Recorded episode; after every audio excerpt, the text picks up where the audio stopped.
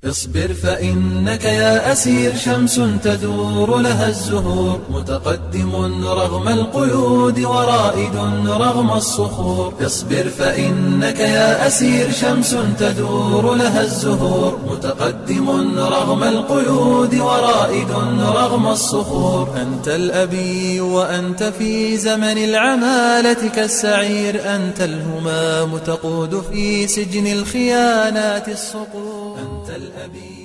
Bismillah, assalamualaikum warahmatullahi wabarakatuh.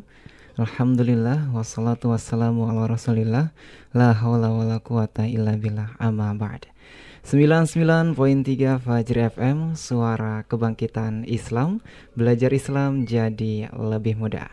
Pendengar yang berbahagia, dimanapun saat ini Anda berada, selamat pagi ya. Bagaimana kabar Anda di kesempatan pagi menjelang siang kali ini? Mudah-mudahan tentunya kami selalu berharap ya, Anda beserta keluarga selalu diberikan kesehatan oleh Allah Subhanahu wa Ta'ala, selalu berada dalam kondisi yang terbaik, selalu berada dalam keberkahan, dan juga mudah-mudahan masih dalam suasana kegembiraan ya, karena alhamdulillah kita saat ini dalam suasana Lebaran Idul Adha 1441 Hijriah. Dan pendengar yang berbahagia dimanapun saat ini Anda berada, kembali berjumpa menyapa Anda di kesempatan kali ini dalam program acara Ngopi Ngobrol Parenting Islami ya, di edisi hari Ahad tanggal 12 Zulhijjah 1441 Hijriah, atau juga bertepatan di tanggal 2 Agustus 2020. Dan insya Allah hingga pukul 10:30 nanti kami akan menemani aktivitas di pagi hari Anda bersama narasumber yang sudah siap hadir di kesempatan pagi hari kali ini. Dan pendengar yang berbahagia dimanapun saat ini Anda berada, alhamdulillah kita sudah kedatangan narasumber yang insya Allah akan menyampaikan informasi ataupun juga materi yang sangat penting sekali, terutama bagi para ayah dan bundanya ya, agar bisa mendidik buah hati tercintanya tentunya. Dan langsung saja pendengar, kita akan perkenalkan terlebih dahulu narasumber kita. Tepatnya ada di samping kiri saya ya, ada Ustadz Dr. Unang Wahidin MPDI. Beliau ini selaku dosen tetap program studi pendidikan agama Islam STAI Al-Hidayah Bogor. Kita akan sapa beliau terlebih dahulu. Assalamualaikum Ustadz. Waalaikumsalam warahmatullahi wabarakatuh. Gimana Ustadz kabarnya, sehat ya? Alhamdulillah sehat. Alhamdulillah sehat, Masya Allah. Perjalanan gimana nih, lancar ya? Alhamdulillah lancar tadi, Masya Allah ya. Karena masih suasana lebaran, jadi jalanan masih lengang gitu ya. Dan pendengar yang berbahagia dimanapun saat ini Anda berada ya, dan tema yang akan kita bahas di kesempatan pagi hari kali ini yaitu dengan judul Masa Golden Age. Betul Ustadz ya? Baik, kita akan langsung saja ya menggali informasi lebih detail lagi mengenai apa itu Golden Age, Ustaz. Baik, kita sering sebagai orang tua mendengar tentang istilah Golden Age ini. Ya, apa sih itu ya? Kalau kita lihat pengertian secara bahasa, Golden Age ini adalah masa emas pada anak-anak di awal kehidupannya, yaitu pada usia 0 tahun sampai 5 tahun. Nah, ini adalah masa-masa yang sangat menentukan kehidupan anak di kemudian hari, di mana kita sebagai orang tua tentu harus mengetahui ini, karena ini berkaitan dengan menyiapkan diri anak untuk menghadapi kehidupan di masa yang akan datang. Nah, masa Golden Age ini adalah usia 0-5 tahun. Mengapa kok hanya dibatasi menurut teori-teori psikologi perkembangan itu hanya usia 0-5 tahun? Saya akan mengutip salah satu teori dari neurologi, ya, ilmu kedokteran yang mempelajari tentang perkembangan saraf. Bahwa ternyata katanya bahwa setelah bayi lahir itu jumlah sel saraf itu jumlah sel saraf pada otak itu tidak berkembang, ya. Karena memang pada otak sel saraf tersebut belum tidak bisa lagi melakukan membelah diri. Tetapi yang terjadi adalah juluran-juluran pada sel saraf pada otak tersebutlah yang terus bercabang-cabang dan membuat ranting-ranting. Dan ini terjadi sampai seseorang individu sampai usia lanjut. Maka inilah keajaiban yang terjadi ya, subhanallah. bahwa Allah menciptakan seorang manusia ya, di mana dibekali salah satu anatomi tubuhnya adalah otak sebagai pusat kehidupan seorang individu manusia. Nah, otak ini adalah bila diprogram ya untuk suatu kegiatan atau disebut dengan belajar, maka cabang-cabang atau ranting-ranting juluran sel saraf tadi akan semakin banyak dan semakin bercabang-cabang ya, berhubungan satu dengan yang lainnya. Istilahnya kalau di istilah pohon itu semakin rimbun lah, ya semakin banyak. Tetapi bila sel saraf pada otak ini tidak digunakan, apa yang terjadi ternyata akan melisut atau mengkerut begitu kan. Sehingga akan hilanglah hubungan antar sel dan juga menjadi kurang rimbun dan menjadi lebih gersang. Maka dalam ini otak ini, sel-sel pada otak ini harus terus distimulus ya. Karena supaya ini terus tumbuh ya, juluran-juluran dan cabang-cabang sel otak tadi adalah sehingga membentuk otak pada setiap individu anak ini terus berkembang. Nah, ini apa yang harus dilakukan dengan hal tersebut adalah perlunya perangsangan ya. Perangsangan pada otak tersebut. Sehingga misalkan salah satunya adalah dengan bahasa ya. Anak yang baru dilahirkan itu adalah perlu dirangsang, yaitu misalkan dengan bahasa. Nah, sehingga di dalam Islam itu kan begitu anak lahir itu diajani, ya diberikan, dikumandangkan ajan. Ternyata ini salah satu adalah untuk merangsang, yaitu rangsangan pada sel otak bahasa, begitu kan? Nah, sehingga diharapkan dengan hal tersebut anak mendengarkan lafaz-lafaz Allah Subhanahu wa taala di awal kehidupannya. Nah, ini ternyata banyak sekali faedah mengapa azan itu harus dikumandangkan pada anak yang baru lahir, bahwa ini azan adalah bagian dari syiar Islam ya dan kaum muslimin serta syiar tauhid yang diperdengarkan pertama kali kepada bayi yang baru lahir. Kemudian juga azan mengandung unsur ajakan kepada penghambaan diri kepada Allah dan peringatan tentang salat sebagai rukun Islam yang terpenting. Kemudian juga faedah yang lain adalah azan merupakan panggilan agama serta sunnah Nabi Muhammad sallallahu alaihi wasallam. Juga ada faedah yang lain, azan melindungi bayi dari gangguan setan karena setan menyingkir ketika mendengar suara azan. Dan banyak faedah-faedah lain tentu. Nah, di dalam ilmu neurologi bahwa dengan kemenangan azan ini adalah anak diperkenalkan dengan kalimat tauhid. Sehingga ini nantinya sel-sel saraf tadi ya pada otak akan terus berkembang, semakin rimbun, semakin bercabang. Itu salah satu contoh stimulus ya yang diberikan kepada anak yang baru lahir dengan kalimat-kalimat tauhid tadi. Nah, pada dasarnya bahwa sebenarnya kata kajian neurologi ini bahwa anak atau bayi di dalam kandungan di usia 7 bulan lebih itu sudah dapat bereaksi adanya rangsangan dari luar. Misalkan seorang ibu ya menonton televisi drama sedih, kemudian itu secara psikologis akan berpengaruh kepada sel-sel otak pada anak. Nah, ini kan kurang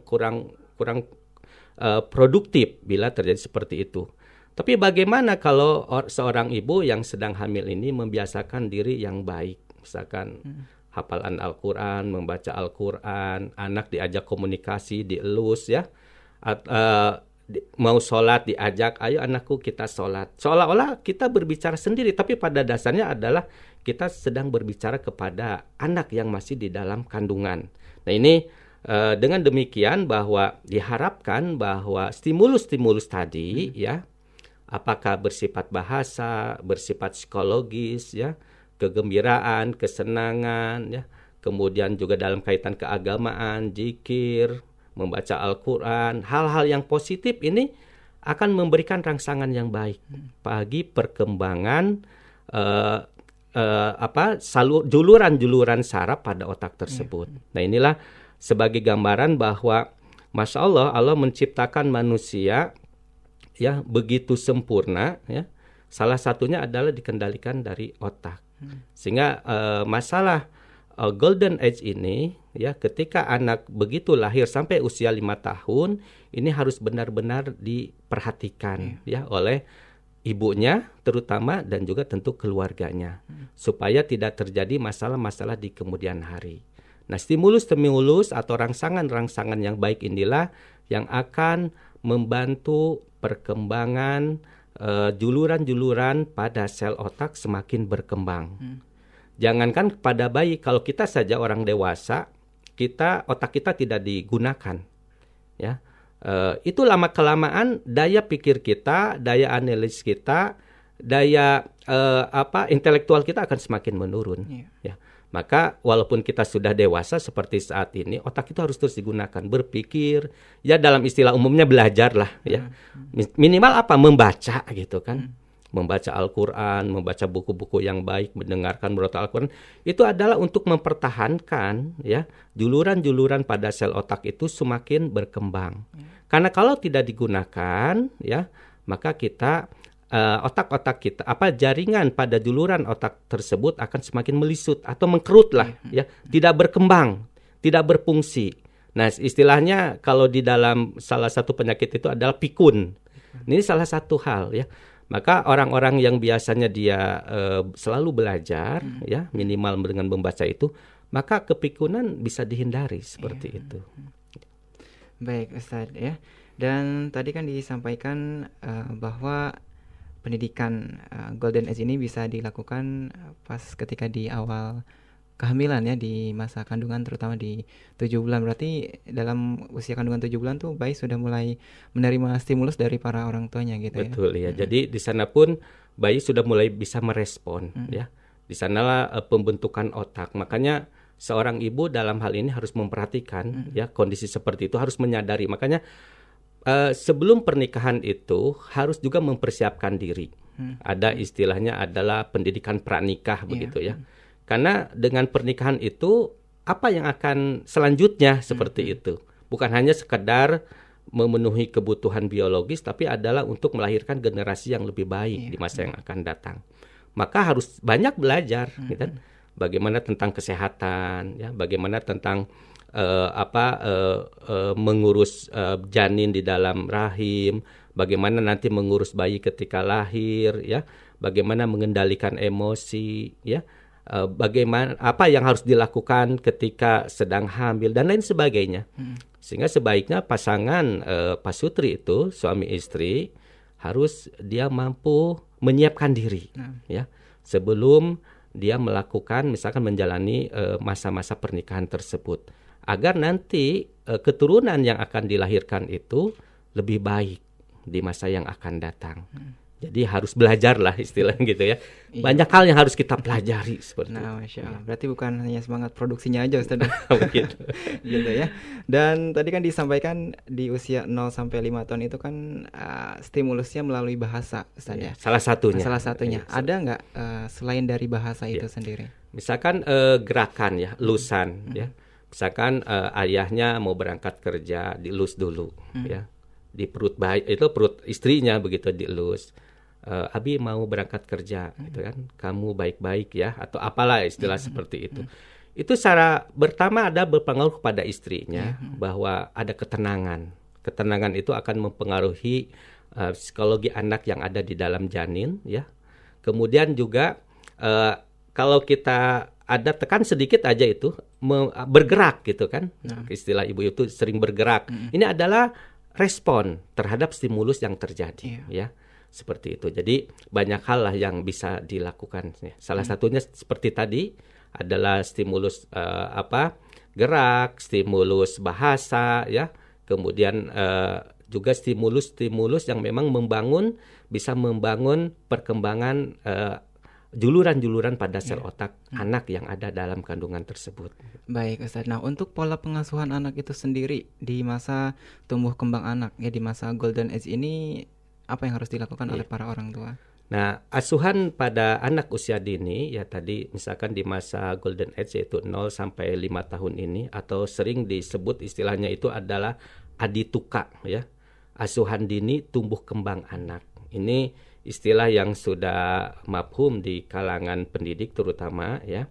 Ini adalah kita sebagai orang tua mengintervensi perhatian ya yang perlu kita lakukan terhadap anak, sehingga kita harus melihatnya secara holistik, secara komprehensif, tidak parsial satu-satu ya, tapi bagaimana kita berusaha untuk komprehensif di dalam melakukan perhatian kepada anak yang sedang menjalani masa tumbuh kembang. Yang pertama adalah bahwa perkembangan fisik ini adalah melalui perhatian kesehatan dan gizi.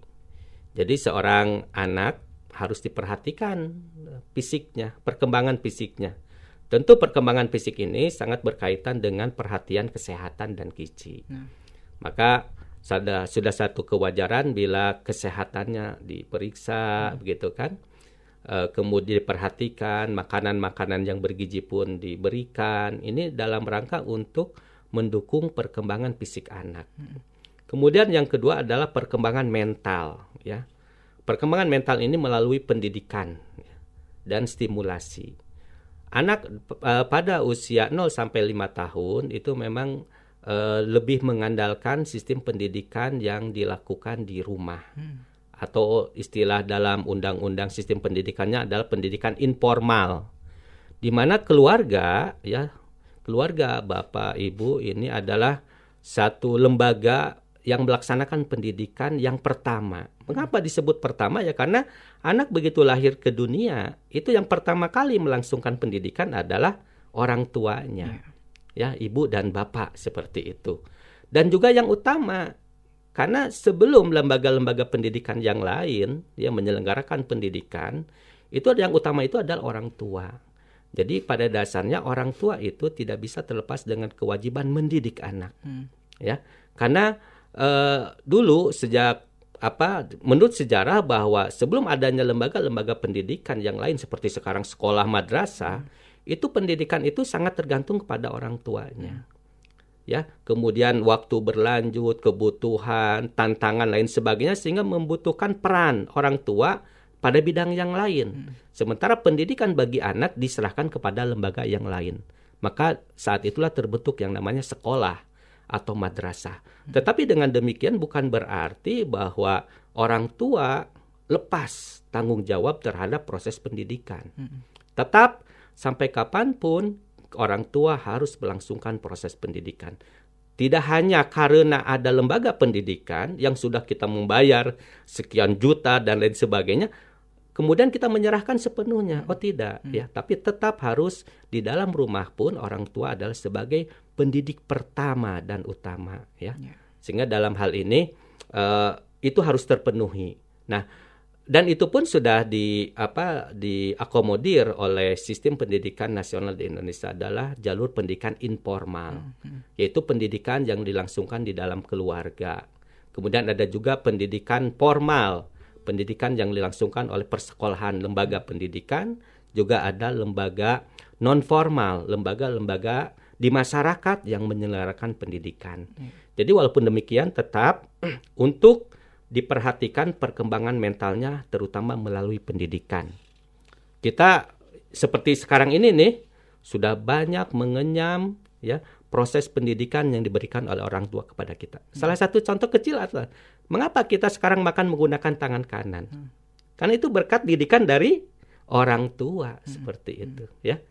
Dek mau makan gunakan tangan kanan, Dek cuci tangan dulu, Dek ucapkan bismillah gitu kan. Itu adalah proses pendidikan yang sudah kita lalui dan sampai saat ini masih kita lakukan. Itulah keberhasilan orang tua kita mendidik kita ya. Nah, adapun yang lainnya ini satu dengan yang lain tadi jalur pendidikan informal, formal dan non formal saling mendukung dalam rangka memenuhi kebutuhan pendidikan seorang individu manusia yang lahir ke dunia ya. Kemudian juga yang perlu diperhatikan dalam asuhan dini tumbuh kembang anak ini adalah perkembangan sosial dan emosional, ya. Bahwa orang tua di sini harus memberikan apeksi, ya, dan kesempatan berpartisipasi sosial kepada anak. Misalkan apa? Di rumah, ya, kita akan ganti cat rumah nih dengan warna apa? Kita adakan satu musyawarah, begitu kan? Yang ditanya yang pertama kali jangan anak yang paling besar, tapi bagaimana anak yang paling kecil memberikan pendapat, selagi mungkin dia sudah bisa berbicara. Kira-kira warna apa untuk cat rumah kita yang baru ini. Artinya di sana ada satu kerjasama, ada suatu musyawarah, ya, ada satu kesepakatan. Dan juga yang paling penting adalah memberikan waktu partisipasi pada individu anak yang paling kecil untuk dia menyampaikan pendapatnya seperti itu. Nah, jadi dalam hal ini ya perkembangan sosial ya di dalam rumah, anggota keluarga dan juga perkembangan sosial dengan tetangga terdekat ya. Main boleh main dengan sehingga dia bersosialisasi dengan teman sebayanya ya, dengan tetangga, kemudian memperkenalkan sanak famili suatu saat kita berkunjung atau dikunjungi. Ini adalah perlu agar anak mengalami perkembangan secara sosial yang baik. Kemudian perkembangan secara emosional ya. Emosional itu adalah bukan hanya marah ya. Kan dalam pikiran kita selama ini marah emosional, padahal emosional itu bukan hanya marah gitu kan, marah, sedih, gembira ya, riang, hati juga ceria dan lain sebagainya, itu adalah bagian-bagian dari emosi ya. Sehingga kalau anak menangis ya biarkan aja menangis, karena secara emosi dia ingin mengeluarkan energi emosinya itu dengan cara menangis seperti itu. Ya, nah, tetapi dalam ini tentu harus dinasehati. Misalkan anak marah, ya, tapi tentu dinasehati seperti itu. Kemudian juga yang perlu diperhatikan adalah perkembangan spiritual. Nah, ini yang paling penting juga menjadi dasar bagi anak untuk kehidupannya di masa yang akan datang. Ya, adalah kaitan dengan ajaran-ajaran agama yang diyakini, ya, di mana anak tersebut dibesarkan. Kita sebagai keluarga Muslim, ya, tentu kita harus memperhatikan perkembangan spiritual anak, ya, mengajarkan kalimat tauhid, ya, mengucapkan kalimat tauhid, la ilaha illallah, itu sudah jadi dasar bagi perkembangan anak secara spiritual. Mengapa kita harus mengucapkan la ilaha illallah atau dua kalimat syahadat? Itu harus kita berikan penjelasan kepada anak. Anak dilibatkan di dalam kegiatan ajaran agama. Sholat misalkan ya, belajar puasa, kemudian juga belajar misalkan berinfak ya. Kalau misalkan dibawa ke masjid Jumatan, dibelajarkan nih uang masukkan ke kontak infak gitu kan. Itu adalah dalam memperhatikan perkembangan spiritual. Jadi dalam hal ini usia 0 sampai 5 tahun ini adalah masa-masa yang sangat kritis ya. Yang harus diperhatikan oleh orang tua, sehingga tadi baik perkembangan fisiknya, perkembangan mentalnya, perkembangan sosial dan emosional, juga perkembangan spiritualnya, ini ada keseimbangan ya pada diri anak, sehingga ini akan bermanfaat dalam kehidupan anak di masa yang akan datang. Sehingga dalam hal ini seorang ibu atau bapak ya, ini harus bekerja sama ya. Bekerja bersama-sama bagaimana agar anak yang dilahirkan itu adalah lebih baik ya untuk generasi yang akan datang. Nah, ini perlu diperhatikan oleh setiap pasutri atau pasangan suami istri. Apalagi kalau misalkan ada anak pertama biasanya lebih perhatian, anak kedua mulai sibuk, anak ketiga, keempat, kelima, keenam dan seterusnya. Ini memang ada resiko-resiko tertentu ya, terutama adalah kesibukan yang dialami oleh seorang ibu. Tapi tetap ya, semua anak adalah perlu diperhatikan dari perkembangan-perkembangan yang tadi saya sebutkan. Baik, berarti harus dilakukan pendampingan ya saja dari usia 0 sampai 5 tahun ini. Betul, terutama adalah seorang ibu. Maka ada resiko-resiko tertentu kalau ibunya yang berkarir ya. Ini ada resiko tertentu bagi perkembangan anak di kemudian hari. Kan biasanya ibu yang berkarir mungkin dalam masa menyusui 0 sampai 2 tahun ya masih di rumah gitu.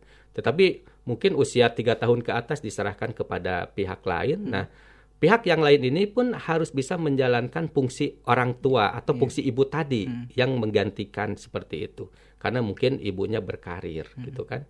Tapi bagi ibu yang tidak berkarir, artinya ada di rumah, ini adalah masa-masa yang sangat penting ya, sangat kritis, di mana usia 0 sampai 5 tahun ini ternyata sangat menentukan untuk kehidupan anak kita di masa yang akan datang seperti itu.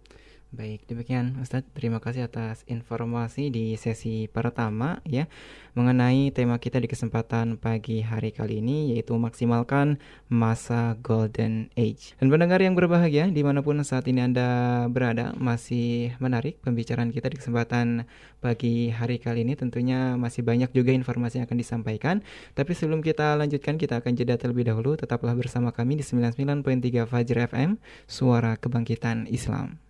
اصبر فإنك يا أسير شمس تدور لها الزهور متقدم رغم القيود ورائد رغم الصخور اصبر فإنك يا أسير شمس تدور لها الزهور متقدم رغم القيود ورائد رغم الصخور أنت الأبي وأنت في زمن العمالة كالسعير أنت الهمام تقود في سجن الخيانات الصغير 99.3 Fajri FM, Suara Kebangkitan Islam, belajar Islam jadi lebih mudah.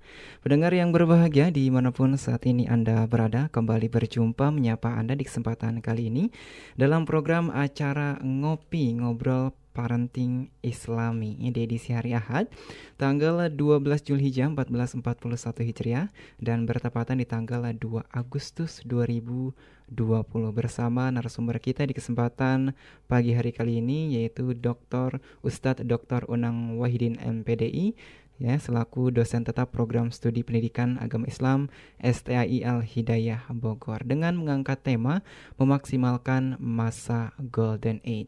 Dan pendengar yang berbahagia dimanapun saat ini Anda berada ya, kita akan lanjutkan kembali perbincangan kita bersama narasumber di kesempatan pagi hari kali ini ya.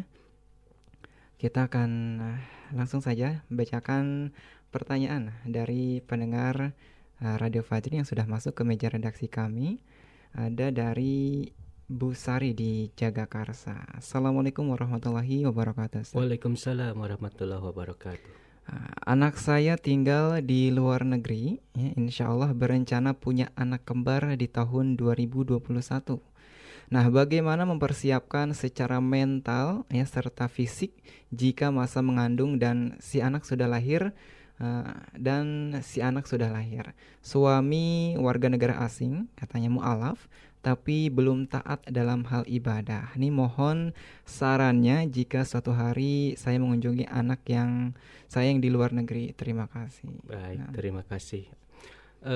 Saya ucapkan selamat. Mudah-mudahan ini akan lancar proses melahirkannya, juga ibunya dan juga anak yang dilahirkannya adalah sehat walafiat. Pada dasarnya bahwa seorang ibu harus mempersiapkan diri dengan kelahiran anak yang akan dilahirkannya tersebut ya. Adalah persiapan mental ya, juga persiapan fisik ya, juga tentu perencanaan di mana akan melahirkan, apakah di rumah atau di bidan atau di rumah sakit. Juga adalah persiapan itu ditandai dengan konsultasi kepada ahlinya, misalkan di dokter spesialis kandungan seperti itu. Sehingga orang tua, seorang ibu akan mengetahui dan cukup mental kuat mempersiapkan tentang hal itu bila memang ada dukungan. Dukungan seseorang yang paling dekat pada dirinya adalah suami. Ya. Jadi ini dukungan baik perhatian, kemudian juga motivasi, ya, kemudian mempersiapkan segala sesuatunya. Atau misalkan dari orang tua, calon nenek atau calon kakek gitu kan, juga memberikan motivasi, dukungan, segala sesuatunya juga diperhatikan. Sehingga pada saatnya seorang ibu melahirkan, itu secara fisik dia cukup kuat, menjaga fisik dengan makanan-makanan yang bergizi begitu kan. Kan biasanya ada mitos pada seorang perempuan kalau punya anak itu. Yang pertama adalah takut anaknya itu adalah selalu tidur, pengennya selalu tidur sepanjang malam gitu, supaya tidur dia tidak terganggu. Padahal pada dasarnya hasil penelitian justru anak itu setiap tidur 2-3 jam harus dibangunkan. Mengapa? Dalam rangka untuk disusui dari seorang ibu. Jadi kalau ibu baru melahirkan, kemudian anaknya tidur sepanjang waktu, itu anak tidak baik. Mengapa? Karena kandungan gizi, nutrisi, di mana kan lambung anak kecil sedikit. Ini anak ini dalam kehidupannya membutuhkan nutrisi yang banyak. Jadi kalau anak tidur sepanjang malam ini tidak baik. Harusnya dibangunkan setiap 3 jam, dikasih ASI. Sehingga nutrisi yang dibutuhkan oleh anak dalam pertumbuhan fisiknya itu terpenuhi. Jadi mudah-mudahan anak saya sepanjang malam tidur, saya pun bisa tidur. Nah ini ya. Jadi harusnya diberikan terus per 3 jam adalah ASI. Jadi dibangunkan anak itu sehingga kebutuhan nutrisi dalam tubuh anak itu terpenuhi ya. Kemudian yang kedua, mitos yang ditakutkan oleh seorang ibu itu adalah takut gemuk katanya begitu kan setelah melahirkan. Padahal kalau pola menyusui itu adalah rutin, itu bisa membakar kalori sampai 1.500 kalori. Di mana anak ASI itu diberikan kepada anak seperti itu. Ini mitos-mitos yang sebenarnya di masyarakat ada. Nah, makanya dalam hal ini motivasi pada keluarga-keluarga dekat, apakah suaminya, orang tuanya, sehingga ibu yang akan melahirkan ini secara emosional pun karena adanya dukungan dari keluarga terdekat itu akan siap. Kemudian secara fisik pun akan siap ya. Nah, secara fisik pun makanan tentu yang dimakan bergizi dan lain sebagainya. Juga persiapannya ya. Persiapan kalau misalkan melahirkan di rumah sakit ditangani oleh dokter yang memang ahli dalam bidangnya. Nah, ini adalah persiapan-persiapan yang harus disiapkan oleh seorang ibu yang akan melahirkan. Nah, sehingga dalam hal ini kita sebagai keluarga terdekat dari ibu yang akan melahirkan memberikan dukungan. Ya. Memberikan dukungan, nasihat, kemudian motivasi gitu kan. Terutama bagi kita yang keluarga muslim adalah bahwa melahirkan itu sebuah perjuangan bagi seorang ibu gitu kan.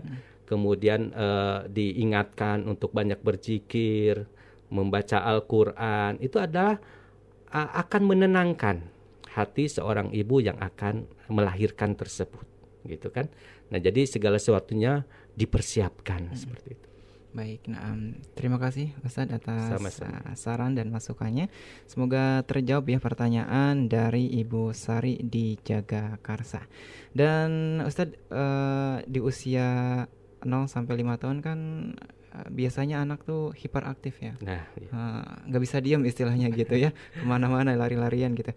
Nah, sebagai orang tua apa yang harus disalurkan agar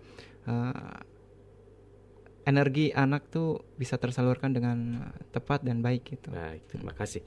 Jadi anak itu ya terutama adalah usia 0-5 tahun ini kalau diibaratkan seperti tabung energi ya, yang menghendaki penyaluran setiap saat ya. Energi anak adalah suatu totalitas kekuatan berkembang yang terpancarkan pada energi fisik ya, energi intelektual, energi emosional ya. Dan bentuk-bentuk energi tersebut bisa berupa misalkan kita lihat dalam pertumbuhan hasrat ingin tahu. Jadi anak usia 0-5 tahun itu hasrat ingin tahunya itu sangat tinggi. Ini energi keingintahuan. Maka dalam hal ini seorang ibu atau orang tua harus bisa menjawab pertanyaan anak tersebut. Nah, banyaknya di keluarga kita anak banyak bertanya itu disebut cerewet gitulah. Banyak tanya, udahlah masih kecil tidak usah banyak bertanya. Padahal dalam hal ini adalah proses perkembangan ya. Proses perkembangan otaknya. Maka dalam hal itu sebagai ibu, sebagai orang tua jawab pertanyaan anak tersebut. Ya, sebisa mungkin begitu. Bukan justru membunuh karakter berkaitan dengan pertumbuhan ingin tahu tersebut. Ya. Jadi harus dijawab oleh ibunya, oleh bapaknya, sesibuk apapun begitu. Supaya hasrat ingin tahu ini akan terus tumbuh berkembang. Bahwa kita tahu hasrat keingintahuan adalah suatu sifat kritis. Ya, sehingga tidak cukup hanya iya saja. Nah, ini akan menjadi modal bagi anak di kemudian hari bahwa sifat ingin tahu itu ada sebagai modal untuk kritis terhadap segala sesuatu yang terjadi begitu. Sehingga dia akan berpikir tentang sesuatu itu seperti itu. Yang kedua adalah perkembangan minat ya. Setiap anak yang dilahirkan ke dunia memiliki minat ya. Minat berkaitan dengan pendidikannya, minat berkaitan dengan permainannya, minat terhadap sesuatu, itu harus kita arahkan sebaik-baiknya. Kemudian juga pembentukan karakter, ya. Karakter dalam hal ini adalah penanaman, ya. Penanaman pengembangan karakter-karakter yang baik dari orang tua kepada anak. Maka anak usia 0 sampai 5 tahun ini adalah saat penanaman karakter kepada anak. Nah, siapa? Ya terutama orang tuanya, ya. Dimana tadi dilihat bahwa 0 sampai 5 tahun masa golden age, dan 0-6 tahun di Indonesia sekarang itu sudah banyak siswa yang sudah lulus pendidikan formal prasekolah atau non formal masuk kepada sekolah dasar atau sederajat, itu usia 6 tahun. Maka kewajiban seorang ibu atau juga orang tuanya adalah bagaimana menanamkan karakter-karakter baik, karakter-karakter Islami pada anak di usia sebelum anak itu masuk ke sekolah formal, begitu. Nah, nanti di sekolah formal juga ditanamkan karakter-karakter yang baik oleh gurunya, seperti itu.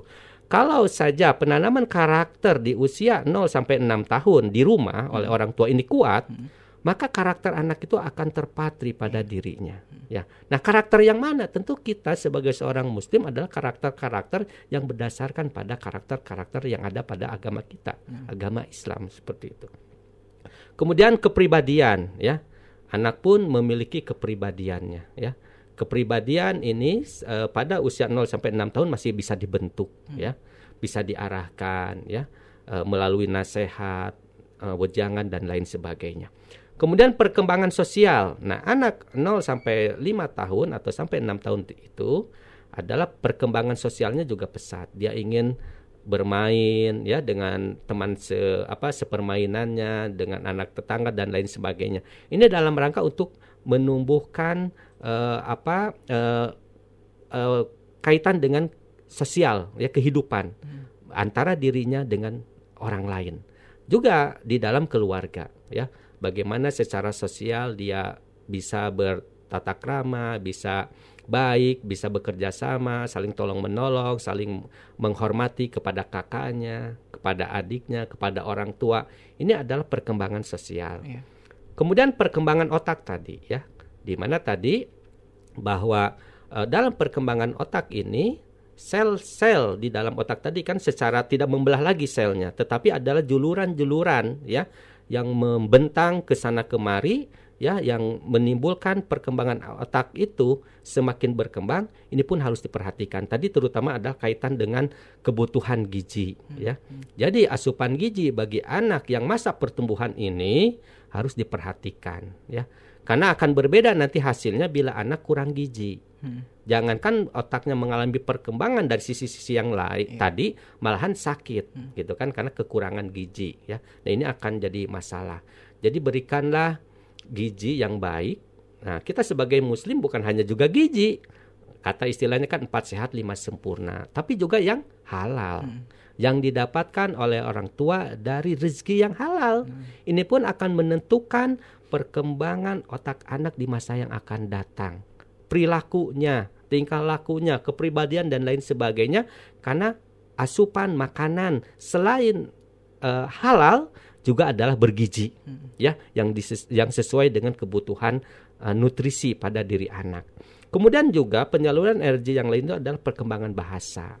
Jadi bahasa pun ini akan terus berkembang anak, ya, kemampuan berbahasanya. Tentu dalam hal ini seorang ibu, ya, jangan pendiam, gitu, ya, harus cerewet, gitu lah, dalam hal ini.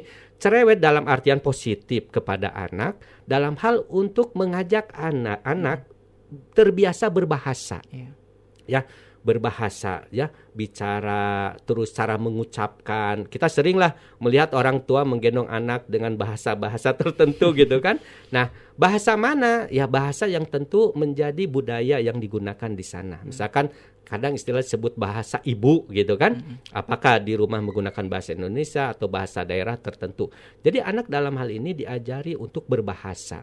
Berbahasa yang mana? Berbahasa yang baik. Karena kalau bahasanya tidak baik, ya, bahasanya kasar misalkan, maka anak ini adalah pencontoh yang ulung. Dia pun akan menggunakan bahasa itu walaupun dia mungkin tidak tahu maknanya apa, gitu kan. Atau mungkin juga dia dari teman sepermainannya mengucapkan bahasa yang kotor atau tidak baik di rumah. Yeah. Nah, ini kan sesuatu hal yang harus diperbaiki. Karena anak adalah peniru yang ulung, anak ini. Nah, sehingga dalam hal ini harus diarahkan menggunakan bahasa-bahasa yang baik, seperti itu. Nah, inilah energi-energi yang ada pada diri anak yang harus kita salurkan, ya. Dan kita sebagai orang tua harus mengetahui itu, sehingga perkembangan, ya, anak, ya, dari usia 0 sampai 5 tahun ini bisa berjalan dengan baik. Baik, Ustaz, menarik nih. Saya tertarik dengan karakter anak tadi kan. Ada yang aktif banget gitu, ada yang pendiam banget gitu. Nah, yeah. Untuk anak yang memiliki karakter pendiam ini apa nih sebabnya gitu? Apa karena pola pengasuhan orang tua yang kurang maksimal, atau emang udah karakter bawaannya seperti itu? Yeah. Jadi bisa jadi karena itu distimulus dari kebiasaan di rumah, yeah. Gitu kan. Di rumah kurang ada dialog antara orang tua dengan anak. Kan harusnya kita ada waktu-waktu tertentu untuk keluarga. Yeah. Sesibuk apapun kita sebagai orang tua, tugas yang dibawa ke rumah gitu kan, atau bekerja ya dikerjakan di rumah, tapi tetap ada waktu-waktu terkhusus untuk berdialog dengan anak. Di sanalah waktu yang tepat kita menanamkan karakter-karakter yang baik. Atau kita mengeksplorasi apa yang dilakukan anak, ya, usia misalkan ya di atas usia 3 tahun lah mulai dia mengerti, sampai 5 tahun menyampaikan apa yang kamu lakukan seharian ini di rumah, ya. Nanti dieksplorasi akan muncullah, keluarlah. Dia kan dalam satu sisi dia belajar menyampaikan apa yang ada dalam pikiran, juga kita sambil mengevaluasi apa yang terjadi. Bila yang terjadi itu adalah hal-hal yang kurang baik, maka kita akan berikan nasihat seperti itu. Nah, jadi bisa jadi ada anak yang pendiam, bisa jadi karena di rumahnya tidak dibiasakan berdialog antara anggota keluarga. Maka saya saran kepada orang tua yang memiliki kelebihan rezeki begitu ya. Satu anak, satu kamar, satu TV. Satu anak, satu kamar, satu TV. Ini sebenarnya kurang baik lah. Sebaiknya TV itu disimpan di ruang tengah. Semua anggota keluarga kalau mau nonton TV bersama-sama di sana. Dengan adanya kita bersama-sama di tempat yang sama, sedikit banyak kita akan terjadi komunikasi, begitu. Ya, komunikasi. Nah, atau misalkan waktu tertentu makan di meja makan. Dengan adanya kita bertemu misalkan di meja makan, waktu makan bersama, itu kan ada dialog, ada komunikasi. Nah, biasanya masalah-masalah yang timbul itu karena terhambatnya atau tersumbatnya alur komunikasi. Jadi supaya di dalam keluarga kita meminimalisir masalah-masalah yang akan terjadi, komunikasilah. Ya, sering terjadi masalah itu muncul karena kurangnya komunikasi, begitu. Jadi harus ada dialog, ada komunikasi, sehingga anak yang kecil ini usia misalkan 3 sampai 5 tahun yang sudah mulai berbicara, ya, itu terbiasa berkomunikasi, ya. Itu. Jadi itu salah satu karakter, misalnya salah satu. Jadi penanaman, ya, penanaman kepribadiannya, penanaman sikapnya, penanaman etikanya, ya. Itu adalah orang tua di rumah sangat memegang peranan yang sangat besar sekali. Baik, demikian ya. Pendengar yang berbahagia dimanapun saat ini Anda berada, tak terasa perjumpaan kita akan segera kami akhiri.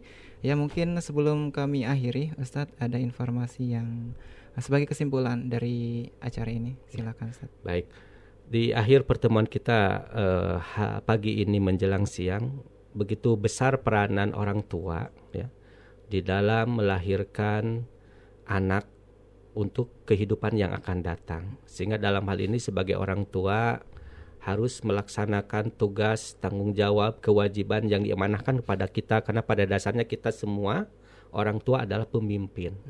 Sehingga kita harus menunaikan amanah tersebut sebagai pemimpin kepada anggota keluarga kita. Salah satunya adalah kepada anak, di mana anak kita ini akan menghadapi sebuah zaman yang tentu akan berbeda dengan zaman kita hidup saat ini.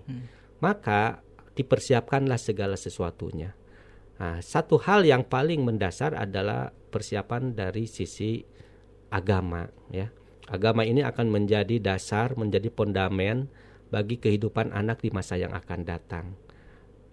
Pembelajaran keagamaan, ya, pengenalan dan pelaksanaan syariat-syariat agama, baik dilaksanakan di rumah maupun di satuan-satuan pendidikan formal atau non formal, ini akan menjadi penguat bagi kehidupan anak kita di masa yang akan datang, apapun tantangan yang dihadapinya sesuai dengan keadaan zamannya.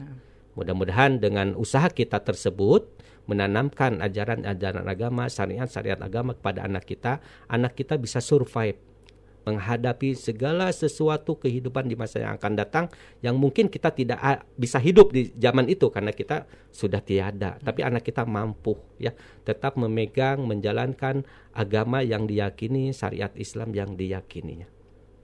Demikian yang bisa saya sampaikan, mudah-mudahan bermanfaat bagi kita semua. Amin.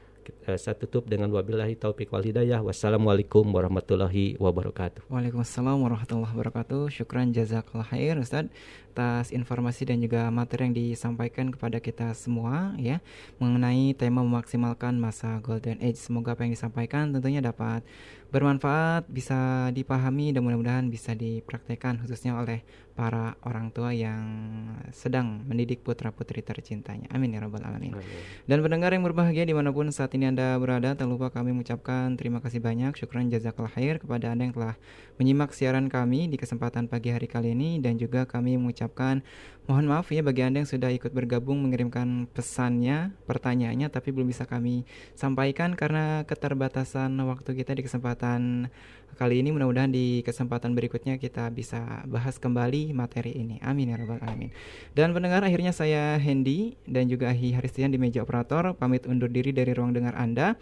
Sampai jumpa di kesempatan berikutnya. Wallahu a'lam. Wassalamualaikum warahmatullahi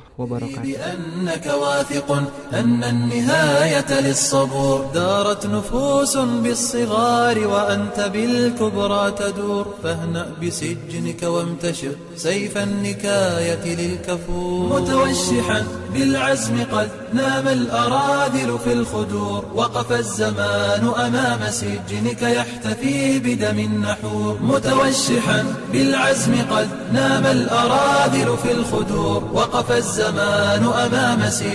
يحتفي بدم النحور أنت الهمام أنت الهمام أنت الهمام.